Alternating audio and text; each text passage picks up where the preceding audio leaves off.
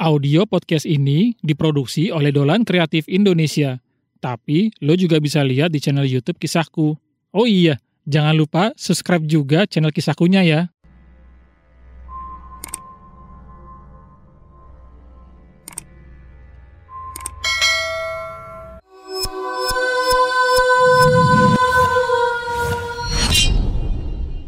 Mungkin menyukai kakak kandung sendiri adalah hal yang paling buruk, hal yang paling gila yang pernah aku pikirkan.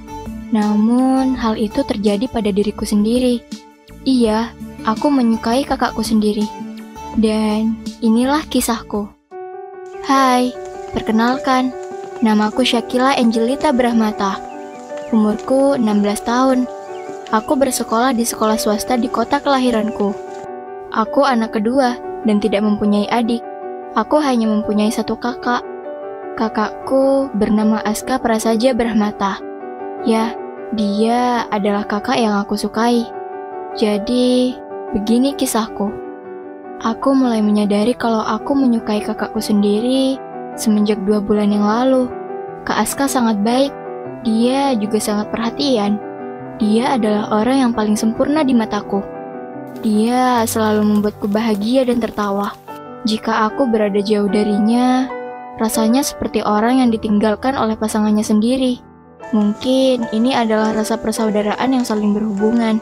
Ya, jelas, aku dengan Kak Aska adalah kakak beradik. Jadi juga aku merasa itu wajar kan? Akan tetapi, yang dirasa olehku adalah rasa yang berbeda. Bukan rasa saling sayang sesama saudaranya sendiri, melainkan rasa kasih sayang seperti sepasang kekasih. Aku tahu ini adalah perbuatan yang salah. Aku menyadari itu. Tapi, perasaanku yang selalu bergejolak. Rasa yang tidak wajar ini muncul ketika Kak Aska baru putus dengan pacarnya dua bulan yang lalu. Semenjak Kak Aska putus dengan pacarnya, dia selalu menyempatkan waktu untuk bersamaku setiap saat. Aku merasa itu sangat berkesan. Sebab kakakku adalah orang yang sibuk, dia harus bekerja dan berkuliah. Maka dari itu, Kak Aska jadi jarang sekali bisa menyempatkan waktunya untuk mengajakku bermain bersama. Waktu itu, aku tengah menjalankan tugas dari sekolah yang membuatku mau tidak mau harus jauh dari rumah. Ya, aku ngekos dalam waktu dua bulan ke depan. Sedangkan aku tidak bisa jauh dari orang tua. Bukan, aku bukan anak manja atau gimana. Entah kenapa rasanya aku tidak bisa saja jika tinggal berjauhan dengan keluargaku. Namun, aku tidak bisa menolaknya. Aku harus memenuhi tugas dari sekolah. Satu minggu berjalan, aku merasa masih tidak bisa beradaptasi dengan lingkungan tempat aku tinggal sekarang. Aku terus merasa tidak tenang dan tidak betah. Aku selalu meminta ke Aska untuk menjemputku agar aku bisa pulang. Namun, jadwal ke Aska dan jadwalku tidak bersamaan jadi susah untuk liburan bersama. Akan tetapi, waktu itu jadwal Kak Aska dan aku itu bersamaan. Kak Aska libur dan aku juga libur. Jadi, aku memutuskan untuk liburan bersama. Aku meminta Kak Aska untuk menjemputku agar aku bisa pulang ke rumah dan liburan. Kak Aska menuruti apa yang aku inginkan. Dia menjemputku dan membawaku liburan.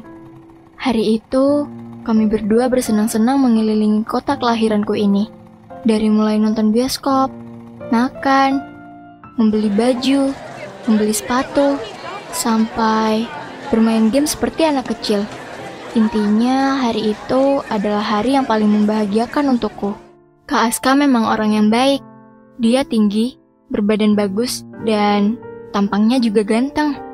Setiap orang yang melihatnya pun menjadi menoleh oleh ketampanannya.